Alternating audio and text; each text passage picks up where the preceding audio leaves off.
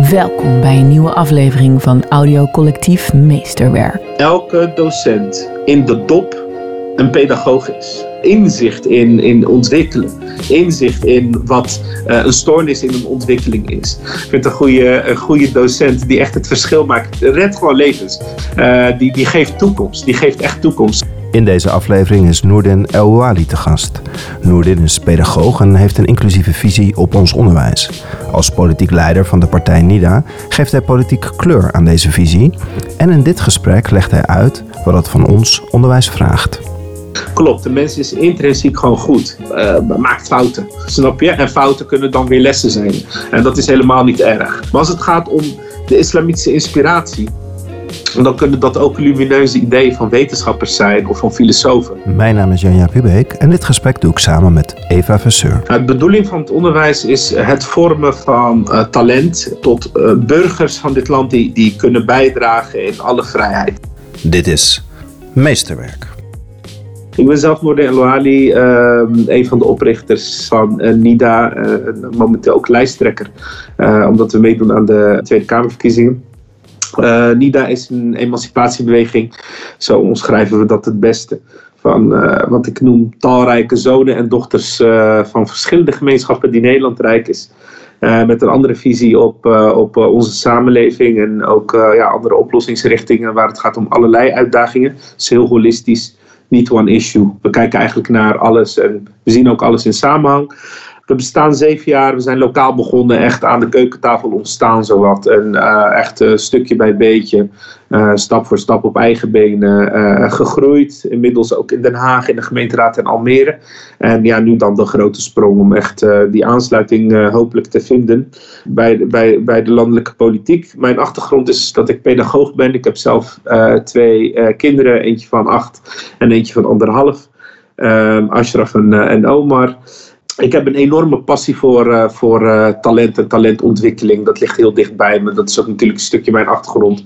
Maar ook als vader en ook als, uh, als jonge partij is talentontwikkeling iets wat eigenlijk de essentie is van ook wat wij zelf in de praktijk brengen. aan het pionieren. We kijken het van niemand af. Maar we zorgen echt dat talenten in ons midden ja, met en op elkaar aan het bouwen zijn. En dan ontstaan er hele toffe dingen. En daar moeten we het van hebben. Innovatie, creativiteit. Ja. Mooi. Zullen we gewoon beginnen? Want je bent eigenlijk al begonnen. Eén zin wil ik even voorlezen. Die vind ik zo mooi uit jullie verkiezingsprogramma. En die sluit een beetje aan bij, jou, bij jouw intro over het holistische kijk. Daar komen we zo meteen nog wel op. Is je zegt, de geschiedenis leert ons dat de gevestigde orde en machthebbers... de jeugd en de verandering die het land zo nodig heeft... vaak eerst afwijzen voordat ze haar omarmen. Als ik dat nu vanuit jullie bril of vanuit jullie partijprogramma naar het onderwijs kijken. Wat zouden jullie als partij hè, van die gevestigde orde en die machthebbers, wat zou je willen veranderen en wat zou je willen omarmen in ons onderwijs? Dat is een hele mooie vraag. Ik, eh, volgens mij is uh, de zin die je nu opnoemt geïnspireerd vanuit de Bijbel. Het gaat om die hoeksteen. Uh, de, de, de, de hoeksteen die wordt afgewezen zou zomaar uh, of de steen die wordt afgewezen zou zomaar de hoeksteen kunnen vormen van de samenleving. Als het gaat om ons onderwijs, wat we graag omarmd zien worden, is echt uh, in woord en daad thema kansengelijkheid. Ik denk dat onderwijs echt de plek is om dat te bewerkstelligen. Omdat we een hele complexe samenleving hebben met allerlei verschillende mensen, met verschillende situaties, achtergronden, uh, uitgangsposities. Uh, dus kansongelijkheid is, is een thema wat, uh, wat, wat denk ik nog onvoldoende goed wordt ingericht. En dat is niks ten nadele van alle, alle docenten en toppers die ik echt, uh, weet je, die soms levens redden, zoals artsen dat doen. Ik vind een goede, een goede docent die echt het verschil maakt. Red gewoon levens. Zo zit ik er gewoon echt in. Uh, die, die geeft toekomst. Die geeft echt toekomst. Want, want ja, kan ook zomaar anders lopen. Um, um, dus ook als we dan kijken naar ons onderwijsstelsel, dan zou ik echt uh, niet alleen maar komma's en streepjes willen verzetten, maar dan denk ik bijvoorbeeld aan iemand als Maurice Krul, verbonden aan de Vrije Universiteit, die heel veel onderzoek heeft gedaan naar ja, hoe achterstanden in te lopen. Heel simpel gezegd. Hij zegt, begin eerder met onderwijs en toets ook later. Laat, laat, laat die leeftijdsgrens van 12 jaar of groep 8 los. Geef het gewoon ietsjes meer zuurstof. laten we het op 14 jaar zetten. Zoals overigens ook in andere landen om ons heen, in sommige landen om ons heen ook het geval is. Zodat als je eerder begint en ook later toetst, er veel meer ruimte ontstaat, zuurstof ontstaat. Om eventuele achterstanden in te lopen, dan wel te excelleren als je, als je, als je een beetje voorop loopt. Dat, dat, die ruimte ontstaat ook, ook wat meer. Dat is best wel een hervorming, wil je dat bewerkstelligen.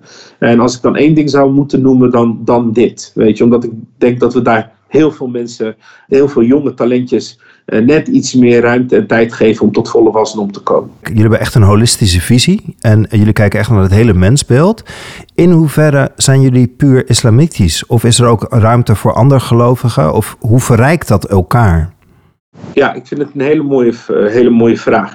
Kijk, de islamitische inspiratie vormt de basis voor onze visie. Wij hebben uh, in onze partijprogramma ook iets van een boom uh, omschreven, waarbij je diepe, stevige wortels ziet en een stam en een, en een kroon, hè, bladeren. En die islamitische inspiratie die leggen we als volgt uit. Die bestaat uit drie elementen dat is het geweten. En ja, dat heeft, ieder mens heeft een geweten. Uh, niet bij iedereen functioneert die even goed meer, maar ieder mens heeft een geweten. Dat is een bron. Dat is een bron waar je uit kan putten. Een soort van oergevoel van wat is uh, goed en wat is schadelijk, et cetera. Uh, een andere bron zijn de tekenen in de natuur om ons heen, het heelal en gewoon de mensen om ons heen, alles. Daar, daar zitten heel veel tekenen in die kunnen inspireren en verwonderen en, en, en, en, en motiveren. En, en tot slot uh, de levensloop van profeten. En dat is echt in de meest brede zin. Dat zijn vaak profeten die je ook weer in de Torah of de Bijbel terug ziet komen. Dat weten veel mensen niet, maar dat zijn profeten van wie we de naam wel of niet kennen. Hè. Overigens, er zijn nog meer profeten dan, uh, dan alleen maar uh, in de Bijbel of de Koran. Dat is één ding. Maar als het gaat om de islamitische inspiratie dan kunnen dat ook lumineuze ideeën van wetenschappers zijn of van filosofen. Die niet per se uit de Koran komen, maar die wel in lijn zijn met wat wij denken, wat de principes of of fundament van die islamitische inspiratie vormt. Eh, we hebben eh, een aantal voorbeelden die we ook met naam en toenaam noemen. Iemand als, uh, als Thomas Piketty. Ja, dat is best wel zware kost. Meest toonaangevend, denk ik, boek geschreven als het gaat om economie en ook daarin verdeling van welvaart, et cetera. Met een heel mooi inzicht dat hij zegt van eigenlijk wat we moeten doen is niet zozeer inkomen belasten, maar we moeten echt wat gaan doen met, met, met bezit. De concentratie van, van middelen is zo enorm bij een zo klein groepje. Dat wil je dat op een eerlijke manier gaan herverdelen, dan moet je dat gaan belasten. En niet zozeer de inkomen van ons allemaal. Nou, dat zijn echt lumineuze ideeën. Dus, oh, dat is ook een islamitische principe. Dat heet dan zakat. Uh, dat is ook een soort van aalmoes wat je weg moet geven zonder. En dat, dat doe je op basis van wat je bezit, ieder jaar weer. Nou goed, dat, dus, dus dat waar het gaat om islamitische inspiratie. En uh, iedereen die zich daarin kan herkennen, gelovig of niet, of anders gelovig, zoals we ook in ons midden hebben, in onze partij ook echt, die, die heeft een plekje binnen NIDA. Dat hoeft geen drempel te zijn. Nee, absoluut niet. Nee, ik zag ook dat, dat Rutger Brechtman een inspiratiebron ja. is. Van de meeste mensen deugen. En Kate Raworth van de donut-economie. Uh, en, en wij zijn wel benieuwd, wat, hoe komt dat uh, weer naar voren in jullie visie op het onderwijs? Hoe beïnvloeden eigenlijk deze inspiratiebronnen jullie uh, partijprogramma of jullie denken over onderwijs? Nou, als het gaat om uh, Rutger Bergman, is het gewoon mensbeeld. Hè? Wat, van wat voor mensbeeld vertrekken wij eigenlijk? Dat is zo cruciaal, ook in wat voor politiek we voeren. Gaan we uit van wantrouwen of vertrouwen? Gaan we uit van het intrinsiek goede wat wij allemaal bezitten, of is de mens puur slecht? Hè? Dat is ook wel mooi wat je ook ziet weer in verschillende methodieken of psychologische stromingen. Een, een, een, Freud had een vreselijk mensbeeld, hè? Iemand met enorme driften die in conflict zijn. Of, of meer een Rogeriaanse benadering. Dat je zegt van ja, in principe zit alles erin, maar het heeft een beetje water en zon en, en, en, en voedbare bodem nodig. Dat, dat is zo essentieel in wat we uiteindelijk analyseren als uitdaging. Wat is onze analyse? Door welke bril analyseren we? En uh, met welke oplossingen komen we dan? Dus het vertrekpunt begint met wat voor beeld daarbij is. En daarin hebben wij dus, uh, uh, maken we gebruik ook van dit soort inzichten zoals Rutger Bergman, waarvan wij ook zeggen, ja, in lijn klopt, de mens is intrinsiek gewoon goed. En ja, maakt fouten, snap je? En fouten kunnen dan weer lessen zijn. En dat is helemaal niet erg. snap je? Dus, dus dat, is een, dat is het vertrekpunt waar we ook zeg maar, onze visie omheen hebben gebouwd. dus het, het is een hele liefdevol mensbeeld waar we nooit mensen opgeven of mensen afschrijven of zeggen ja, is het niet gelukt, dikke schuld, eigen schuld. dus ja, en, en ook het besef dat we in, in verbinding staan met iedereen. Dus dat, je, dat alle succes, ook van de meest succesvolle in ons midden, dat ze moeten beseffen dat ze ook op schouders van anderen staan. Niemand heeft zijn succes aan zichzelf te danken. En als je dan op schouders van anderen staat en je bent succesvol, kijk dan alsjeblieft ook een keertje om en, en, en, en uh, rek je hand uit uh, naar anderen die nog aansluiting moeten vinden. Dit is het mensbeeld en zo zullen we ook kijken we ook naar ons systeem. Wat voor systeem wil je dan? Nou, een systeem met dit soort mensen, met dit vertrekpunt. Dat we allemaal op elkaar bouwen en inderdaad unieke talenten hebben ook. Uh, die talenten staan centraal, niet de markt, niet, niet de begroting. Wat die steeds meer invloed krijgt, ook op ons onderwijssysteem. Als je kijkt naar MBO's of wat dan ook. Ik, ik, kan me discussies herinneren in de gemeenteraad waarin ja, gewoon mensen vanuit het havenbedrijf of vanuit andere sectoren zeggen: ja, we moeten luisteren, allemaal leuk en aardig, die pretopleiding, maar we hebben gewoon vrachtwagenchauffeurs nodig. Ja, vandaag en over vijf jaar dan misschien helemaal niet. Dus, dus wat ga je leidend maken? We hebben vrachtwagenchauffeurs nodig, dus maar iedereen die kant op duwen. Of blijven we eerlijk kijken naar gewoon uh, individuen en hun talenten en wat ze zelf willen? Uh, niet zozeer wat de markt uh, domineert. Dus daar ben ik heel kritisch in. Dat ademt echt onze visie vind ik een mooie zin dat er, de, eh, uit jullie uh, programma.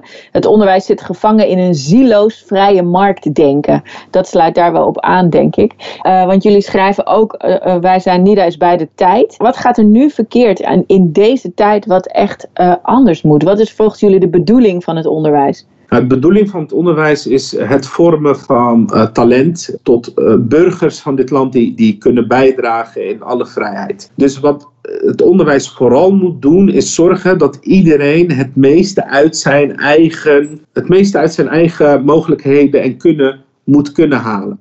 En dat we daarin niet onszelf verliezen in, en dat vind ik ook een beetje te veel focus in het onderwijs nu, dat, dat je pas meedoet vanaf, laten we zeggen, HAVO. Hè?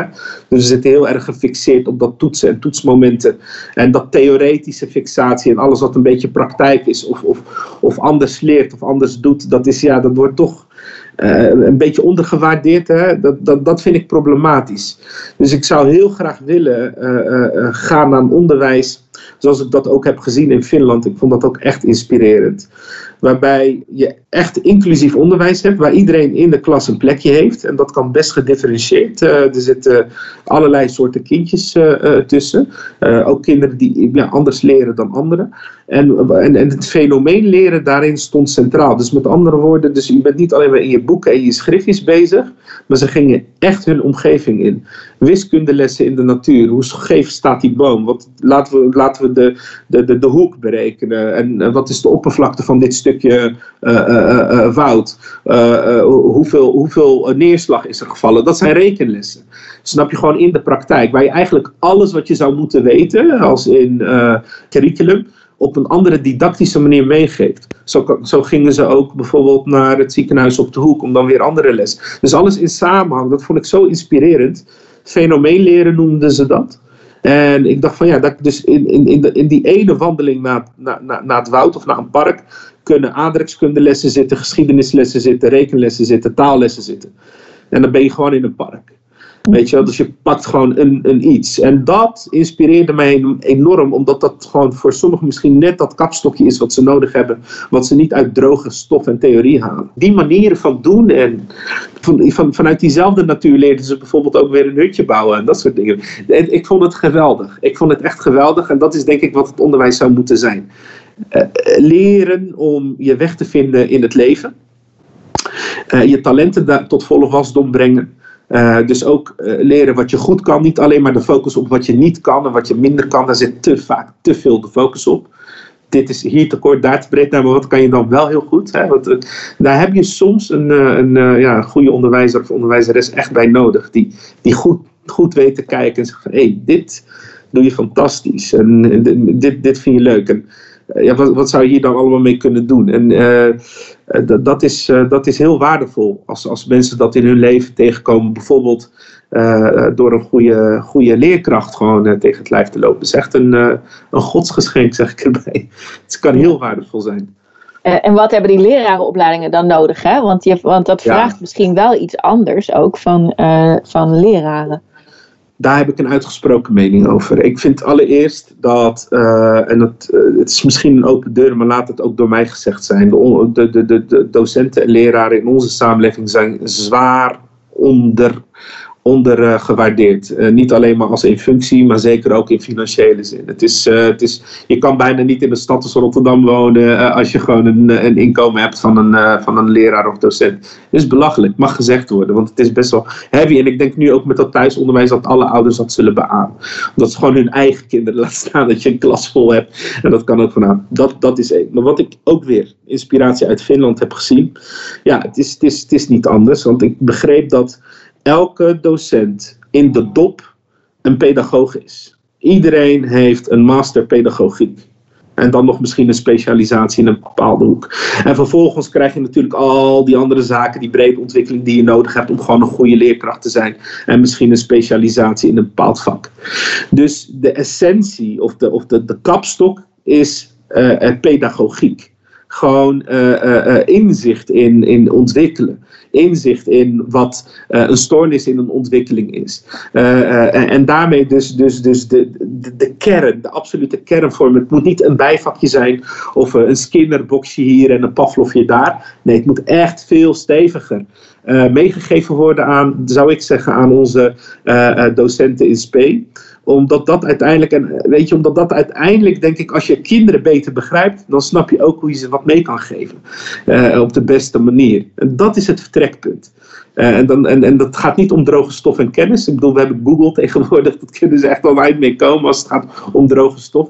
Maar niet zozeer wat stop je erin, maar wat haal je eruit? Wat er in nature al in zit. En daar is denk ik een, een, een pedagogische basis onmisbaar. En hoe krijgen we dan wat meer diversiteit in ons onderwijsteams? Hoe krijgen we meer diversiteit op de leraaropleidingen die ook in de klas gaan werken? Ja, dat is een goede vraag. Voor een heel groot deel uh, gebeurt dat al organisch. Hè? Ik bedoel, kijk naar mezelf. Ik ben tweede generatie. Ik ben een zoon van een analfabete uh, vader die niet zo lang geleden is, is, is komen te overlijden. Um, um, maar dat is al revolutionair. Daarom noem ik hem ook, dat is al revolutionair. Dus voor een deel is het een organisch proces. Maar we hebben ook al wat uitdagingen waar het gaat om, voor een deel ook cultuurverandering die plaats moet vinden op sommige scholen. Ik heb heel veel ervaringen gehoord. Ook ervaringen die ik in het verleden zelf heb opgedaan toen ik in het onderwijs werkte. Dat het soms niet heel altijd prettig is in sommige lerarenkamer, om, om zo te zeggen. Het is niet overal hetzelfde, maar dit is echt wel een, een, een, een dingetje wat beter kan. Dus inclusiever, uh, open-mindeder, ook ruimte voor, voor die diversiteit die zich nu een beetje aandringt. Dat is één. Twee, we moeten natuurlijk ook in het onderwijs nu al zorgen dat mensen ook veel beter uh, uh, de mogelijkheden kunnen benutten om te studeren. Ik moest het hebben van stapelen. Stapelen is inmiddels onmogelijk. Uh, puur omdat we, omdat we gewoon een systeem hebben, in elkaar hebben gezet wat, wat, wat, wat, ja, wat, wat op schulden is geënt. Dus niet iedereen kan nog studeren. Dus een van de eerste dingen die ik graag zou willen veranderen, naast de andere die ik al heb genoemd, schuldvrij leren. Schuldvrij leren, terug naar, die, naar, die, naar, naar dat oude systeem van, van, van een, een gratis OV en een, en een studiebeurs. Weet je, die is echt nodig. Die is echt nodig, wil je ook meer mensen de kans geven om hun talenten te ontwikkelen. En we moeten manieren zien te vinden, zeker als het gaat om die prachtige, eervolle job. Die onmisbare job voor onze samenleving, gewoon die docent, uh, die leraar of lerares. We moeten dat op een of andere manier dichterbij bij de mensen brengen. Ik heb gewoon gesprekken met uh, jonge meiden en jonge jongens in de wijk. Uh, waarbij ik af en toe aan hun vraag van ja, weten jullie al wat jullie willen doen? Die gewoon op de middelbare school een beetje aan het oriënteren zijn nu voor wat ze straks met hun toekomst willen doen. En dan spreek ik ze echt aan op het feit van luister, heb je ooit overwogen om voor de klas te gaan staan? Er zijn heel veel van ons, van jullie broertjes en zusjes, ik maak het gewoon heel persoonlijk, die gewoon in wijken uh, uh, op school zitten waar ze een enorme tekort hebben. Waar, uh, waar, waar ze gewoon jou nodig hebben. Dat maak ik er soms van. Ja, het moet je wel liggen. Je moet ook echt wel skills hebben. Niet iedereen is geschikt voor het onderwijs, helaas. Dat zeg ik ook eerlijk. Weet je. Het is echt wel, wil je echt een goede docent hebben, dan moet je dat ook een beetje van nature in, in je zitten. Maar van die mensen van wie ik meen dat ze echt goede sociale skills hebben, heel leuk zijn met, met mensen als in interactie, eh, inlevingsvermogen, maar ook didactische skills. Van als ze dan iets vertellen of dat, dat, dat ze je echt mee kunnen nemen. Ja, daar daag ik ze ook uit van waarom over, heb je nooit overwogen? En dat is al een deurtje openzetten in iemands hoofd. En uh, in sommige gevallen uh, doen ze het zelf of uh, zijn ze bereid om in hun eigen omgeving uh, uh, dit gesprek aan te gaan met anderen. Want uiteindelijk is het wel onze verantwoordelijkheid. Maar hoe kijk je dan naar de leraaropleidingen? Want nu hebben de leraaropleidingen hebben toelatingstoetsen om daar te komen. Dat is natuurlijk een enorme drempel. Je hebt het net over ja. Finland. Hè, daar moet je universitair geschoold zijn. Dus hoe zou je nou in Nederland zeg maar, die, die deur open kunnen zetten voor die jeugd die jij net zo mooi noemt, die nu niet onderwijs als optie ziet? Want die denken nu, ja, dat is allemaal veel te ingewikkeld. Ik moet aan van alles voldoen. En wat helemaal niet relevant is voor het betekenisvolle werk? Dat is een goede vraag. Ik, ik, ik weet niet, weet je, ik, weet, ik ben, weet niet of het dat per se hetgene is wat jonge mensen denken, maar vooral wat heel erg veel en steeds meer een rol is gaan spelen in onze samenleving, is, is toch wel het argument geld. Dat, dat weegt in vele gevallen soms in hoofden van mensen nog veel zwaarder dan van, oh, dit is, lijkt me ook wel een prachtig beroep om te doen. Uh, men denkt dat ze met andere beroepen of met andere keuzes veel meer succes kunnen boeken als in financiële zin. Het is maar hoe je succes definieert. En ik denk dat dat ook een euvel is van onze moderne maatschappij. Dat materialistische, dat is wat ik noem met zielloos kapitalisme, dat werkt ook in dit soort dingen door. Je moet maar mee in die, in die, in die vaart uh, van uh, dikke auto's en grote huizen. Terwijl, ja, ik kan ook tot, ja, heb je dat allemaal wel nodig? Uh, is dat wat het leven maakt. Dus dat soort gesprekken mogen we ook wel iets vaker voelen, maar, voeren. Maar de vraag is, hoe maak je dit vak weer sexy? Ik gebruik even dat woord gewoon. Uh, aantrekkelijk dus. Seksappeal, uh, de aantrekkingskracht. Jullie hebben een heel mooi voorbeeld daarvan. Hè? Jullie zeggen onderwijsmethodes verbinden aan de straatcultuur. Is dat zo'n voorbeeld om het onderwijs weer sexy te maken? Ja, het is in ieder geval een manier om jongeren mee te nemen. Want een van de, van de inzichten die ook weer wetenschap ons heeft gegeven, die wij ook helemaal in lijn vinden. Als je, als je, als je kijkt naar jonge mensen, zeker ik als pedagoog kom meteen daar in die visie vinden. Uh, jonge kinderen die in, laten we zeggen, uh, kansarme wijken opgroeien, hebben vaak te maken met een, een masculine straatcultuur waarin hele andere waarden belangrijk zijn. Je mag geen gezichtsverlies leiden, je moet voor jezelf opkomen. Er, zitten heel veel, heel veel zaken die op straat heel belangrijk zijn, wil je je staande houden. Vaak komen ze ook nog eens uit een traditionele thuiscultuur, waar weer andere waarden gelden. En is school vaak een feminine cultuur. Dus als je drie leefwerelden hebt als jong kind je, bent niet, je hebt nog niet die soft skills, die sociale intelligentie ontwikkeld om je in de drie werelden dusdanig aan te passen dat je mee kan, dan kan je in. Uh, dan kan je vastlopen. Op het moment dat je straatcultuur te veel op, op school laat zien, dan ontstaan er conflicten. Zowel uh, uh, in, je, in je onderwijsloopbaan als echt letterlijk met docent. Met docent. En dan zie je ook soms dat of dan wel leerlingen op lange termijn uitvallen, dan wel docenten uitvallen. Omdat ze gewoon echt totaal niet in zo'n zo'n uh, zo'n klas waar dat te veel domineert, zichzelf staande weten te houden. Dus moet je zorgen dat je leefwerelden gaat koppelen. Wanneer je thuis meer mee kan nemen, die thuiswereld meer mee kan nemen naar die schoolwereld, dan kan je ook een frontje vormen uh, richting bijvoorbeeld die schadelijke masculine invloeden van de straat. Dit zijn echte inzichten, dit is heel simpel uitgelegd, die, die echt in methodieken zijn, zijn gegoten en waar we in Rotterdam een paar jaar geleden dat was een initiatief van NIDA, zeg ik even trots. Voor het eerst hebben we geïntroduceerd waarvan scholen zeggen: hier hebben we eindelijk wat aan. Nu kunnen we anders kijken. En dus ook, uh, kunnen we ook skills ontwikkelen, uh, methodes ontwikkelen die ons helpen. om iets meer harmonie te brengen in de klas. En ook een docent gewoon een gereedschapkistje meegeven. Om toch dingen te herkennen en daar ook op een goede manier op in te spelen. Dat, dat maakt natuurlijk één dat leerlingen andere ervaringen hebben met school. Als jij positieve schoolervaringen hebt door de jaren heen, is de kans dat jij docent of meester of juf wil worden, is natuurlijk vele malen groter. Er zijn ook heel veel jonge mensen die gewoon echt gewoon niet zulke toffe ervaringen hebben met school, helaas. in de grote steden met name. Ja, dan is, dan is die, die ambitie om leraar te worden wel heel erg ver of leraar. En dus, dus het hangt allemaal samen. Dus we moeten gewoon cultuurtjes ontwikkelen, noem ik maar even zo. Eh, die, die veilig zijn, goed, goed aansluiten op, op talenten. En die ook goede ervaringen met zich uh, meegeven. Uh, waardoor je hopelijk aan het einde van de rit. ja, mensen hebt die, die gewoon goed ontwikkeld zijn. En misschien zelfs tot het idee komen van hé, hey, dit is zo tof. Ik kan ook nog een stukje terug doen. En, en, en anderen weer het een andere meegeven. Jullie weten zo mooi taal te geven aan wat jullie vinden. Meertaligheid als rijkdom noemen jullie. Vind ik ook zo mooi.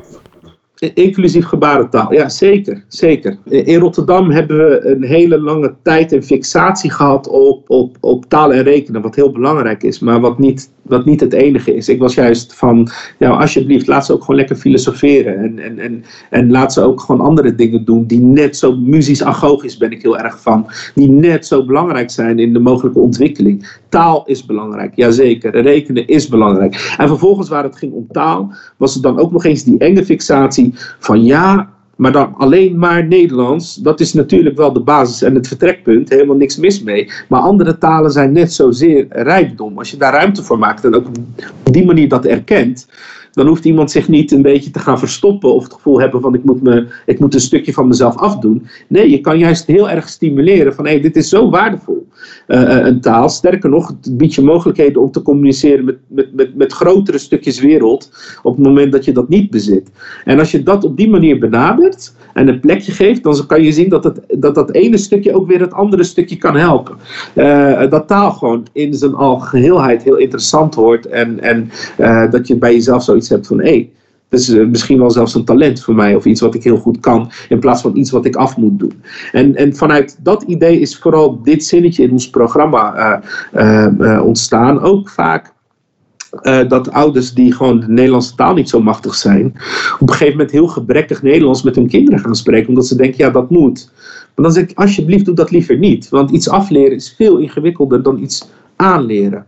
En als ze iets vanaf de get-go, zeg maar vanaf de start, verkeerd meekrijgen, dan is dat heel, kan dat problemen veroorzaken. Tegen die ouders zou ik gewoon willen zeggen, ja, lees dan een een boek voor in het Arabisch. Why not? Het is prachtig, het is een taal, je kunt fantastische sprookjes. Maar waar het om gaat is dat je kind liefde ontwikkelt voor het geschreven woord. Liefde ontwikkelt voor verhalen. Daar gaat het om. En als je dat in het Arabisch of in het Farsisch of in het Urdu mee kan geven, dan help je die docent in de klas. Want wanneer ze dan uh, een ander verhaal vanuit een andere taal lezen, dan kan een kind daaraan relaten. Dat is wat we hier eigenlijk zeggen. Van problematiseer niet iets. En sterker nog, doe het dan ook niet eens zo dat ouders die niet goed Nederlands spreken, dat ze verplicht Nederlands moeten gaan spreken op school of op schoolplein, want daar help je niemand mee. Sterker nog, je, er ontstaat scheefgroei, is mijn overtuiging. Ja, het is heel verbindend. Hè? Jullie schrijven later ook ergens: gedeeld verleden is een gezamenlijke toekomst. Het begrip voor elkaars verleden is nodig voor die gezamenlijke toekomst. Dus jullie proberen in mijn optiek, als ik jullie partijprogramma lees, heel erg verbindend te zijn, ook in taal. Ja, zeker. En um, het inzicht hierachter is dat wil je werken aan een gezamenlijke uh, identiteit. Uh, wat, wat gewoon belangrijk is. Wat maakt ons ons? Wat maakt ons Nederland en Nederlanders? Uh, dan moet je wat doen aan onze collectieve geheugen. En daar moet je dus zorgen dat iedereen een plekje heeft. Uh, in die geschiedenis van wat, wij, hè, van wat wij Nederland anno nu noemen. Waar komen we vandaan? Wat zijn de verschillen? Maar wat zijn de raakvlakken? Dus wij zeggen ook gedeeld verleden maakt gezamenlijke toekomst. Als niemand zich kan herkennen in een, in een plaatje of in een verhaal. Even dat metafoor om daarop voor te beduren. Een verhaal. Als niemand, uh, als niemand zichzelf herkent of zichzelf terugziet in een bepaald verhaal, dan blijf je het gevoel houden van dat is niet iets van mij, dat is iets van anderen. Terwijl iedereen overal een plekje heeft. Hè? Dus, dus daarom zeggen we laten we ook meer ruimte maken voor bijvoorbeeld onze migratiegeschiedenis, onze handelsgeschiedenis, maar ook slavernijverleden, de minder leuke dingen. Zodat je gewoon beter kan duiden. Ik, toen ik voor de klas stond uh, Eva, ik kreeg me even tot ja. Toen ik voor de klas stond, uh, draaide ik een heel mooi project wat heette Geschiedenis op Maat. En dat was met brugklassers. En ik, een van die onderdelen was dat ik, dat ik aan ze vroeg van interview nou eens jouw moeder of vader. Maakt niet uit wie je bent, interview nou eens die persoon en vraag ze naar hun eigen jeugd, waar ze zijn opgegroeid, waar ze zijn geboren en probeer eens een, een, een, een, een, een, een iets van ze te vragen wat je zou kunnen tentoonstellen. Dus een, een, een, een, kan een foto zijn of iets anders. En wat je zag is dat op een gegeven moment iedereen met prachtige verhalen kwam. En soms ook attributen, want het werd uiteindelijk een tentoonstelling. Waarbij, weet je, kinderen uit in, met een Indonesische achtergrond, Surinaamse achtergrond, Marokkaanse, Turkse achtergrond, uh, uh, van Hollandse komaf. Maar dan zag je dat die ouders weer in Zeeland geboren waren in dit geval. Weet je, in één klas, je zag het is allemaal zo anders. Maar wat we gemeen hebben, is kennelijk dat onze ouders toch allemaal van stukjes wereld uiteindelijk hier zijn beland. Met hele rijke verhalen. En zo plaats je kinderen eigenlijk in een rijke Nederlandse traditie en geschiedenis. Van ja, Nederland was misschien wel het land wat, uh, wat, uh, wat uh, als eerste of als laatste het slavernij afschafte. Maar Nederland was ook het land waar iedereen naartoe vluchtte die anders dacht. Of, of boeken niet mocht uitgeven elders. Dat is ook Nederland. Dus je kan zo mooi verschillende beelden naast elkaar zetten aan de hand van hun eigen familieverhaal en geschiedenis. Dus dan maak je het weer behapbaar, concreet, aanraakbaar. En dat is, dat is zo waardevol als je dat kan bewerkstelligen. Uh, en dan ook moeilijke thema's kan bespreken als in geschiedenis. Weet je wel, hoe kan dit dan? Ja, het is niet zwart-wit. Nee, het, niks is zwart-wit. Het is zo complex en zo rijk. En ook jij hebt daarin een plek. Onlosmakelijk. En dat maakt ook onze toekomst later. Ja. En kunst, cultuur, media, wetenschap hebben jullie het ook over hè, in het partijprogramma. Ja. Wat, kunnen die, wat kunnen die betekenen voor het onderwijs? Ja, ja we hebben, uh, we hebben uh, mediaonderwijs volgens mij tussen haakjes sociale media. Ja, dat is zo'n zo'n uh, een, een, een sterke ontwikkeling van de afgelopen decennia. dat het niet meer weg te denken is. En ik denk dat het echt een opdracht is ook van ons als volwassen mensen om onze kinderen echt een beetje te begeleiden in, in, in hoe om te gaan met sociale media, maar ook met media aan zich. Want ik zie dat we ook in een tijd leven waar het wantrouwen toeneemt, je heel veel, misinformatie hebt, gewoon propaganda met andere woorden, uh, fake news. En we kennen al die thema's, maar hoe moet je daar als kind uh, een weg doorheen banen? Hoe leren we onze kinderen uh, altijd dat kritisch vermogen blijven ontwikkelen om te onderscheid, een beetje onderscheid te kunnen maken van wat is aannemelijk en misschien waar en wat misschien totaal niet. En met een bepaald doel geschreven vanuit een bepaald perspectief. Uh, daar hebben ze hulp bij nodig. Je, je, je, kan kinderen niet loslaten op sociale media en zeggen van zoek het maar even uit en kijk maar wat je ervan vindt. Uh, ze moeten echt, want er zitten gewoon heel veel gevaren. Uh, uh, met betrekking tot informatie en, en, en, en, en, en, en, en wat ik net noemde, maar ook uh, liggen daar gevaren waar het gaat om misbruik, fraude en dat soort dingen meer. Dus ik vind het zo belangrijk omdat sociale media en media aan zich zo'n belangrijke rol hebben in onze samenleving. Media, ook als het gaat om de kwaliteit van onze democratie. Overigens, hè, voor hoe belangrijk is dat? voor een functionerende democratie. Uh, en sociale media steeds belangrijker ook voor hoe wij nu met elkaar aan het communiceren zijn. Dat je dat vanaf de get-go, vanaf het begin eigenlijk met de paplepel mee moet geven.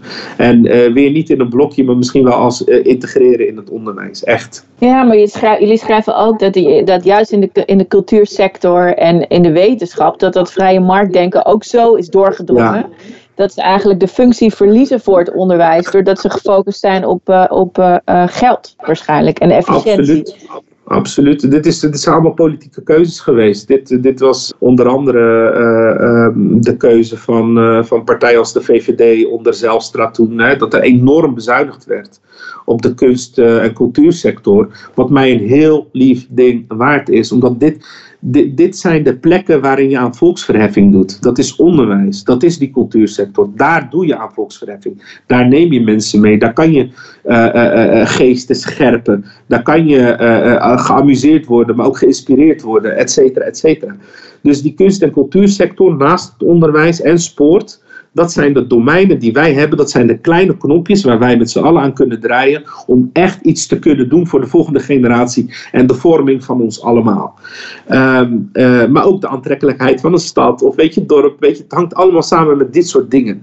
Uh, en en, en uh, wat wij daarin zeggen is dat het marktdenken zo gedomineerd heeft in de afgelopen jaren neoliberale denken. Dat daar zoveel mee kapot is gemaakt. Dat ja, al, weet je, kunst en cultuur, als je daar alleen, als je alleen maar kunst en cultuur mogelijk maakt vanuit een commercieel idee.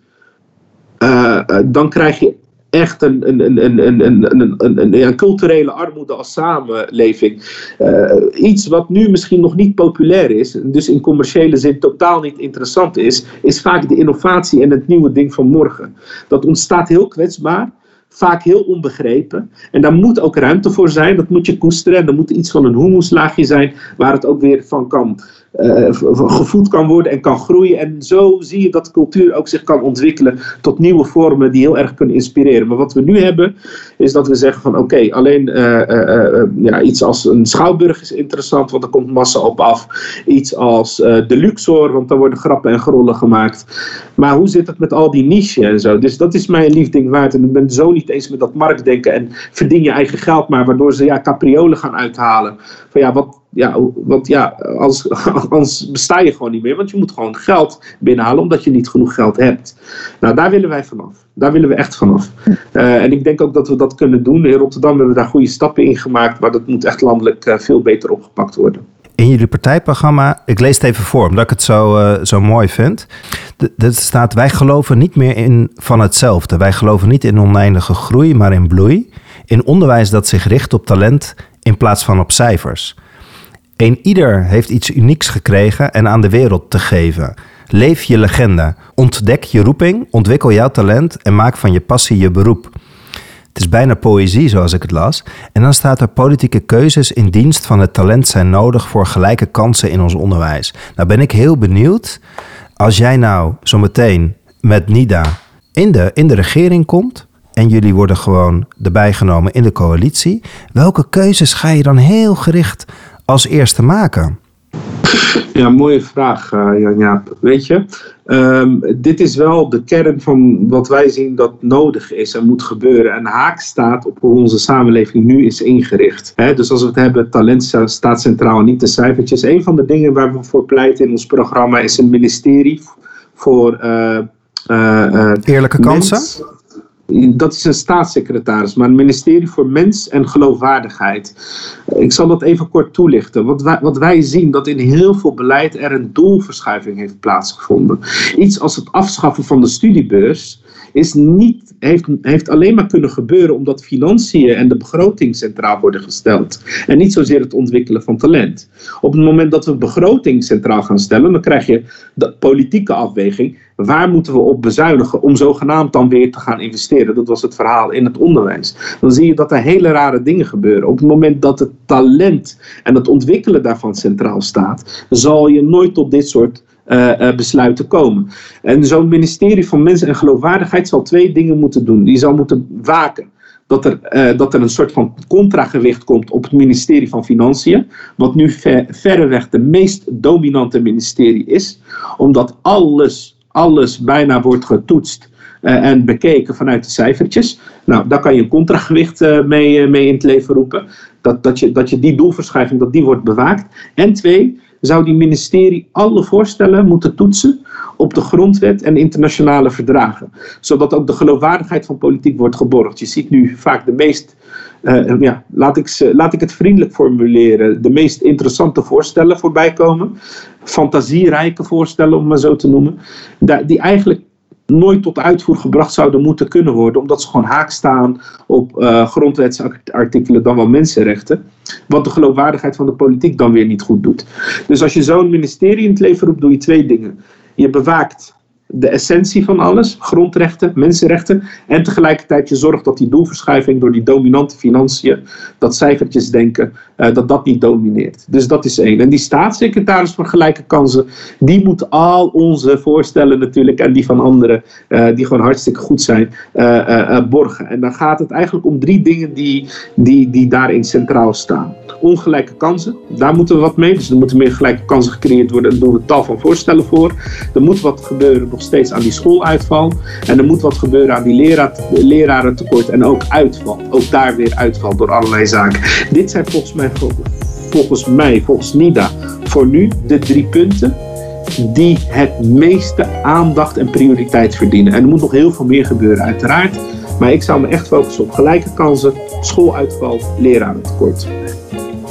Audiocollectief Meesterwerk tak de komende periode de landelijke verkiezingen van 2021 in. Want wij denken dat er voor het onderwijs echt te kiezen is. Meer podcastafleveringen van Meesterwerk zijn te beluisteren via Spotify, iTunes, Soundcloud of kijk op janjapubeek.nl. Je kunt deze aflevering een duimpje of een aantal sterretjes meegeven, zodat meer mensen deze podcast makkelijker kunnen vinden. Hoe dan ook, tot de volgende aflevering van Meesterwerk.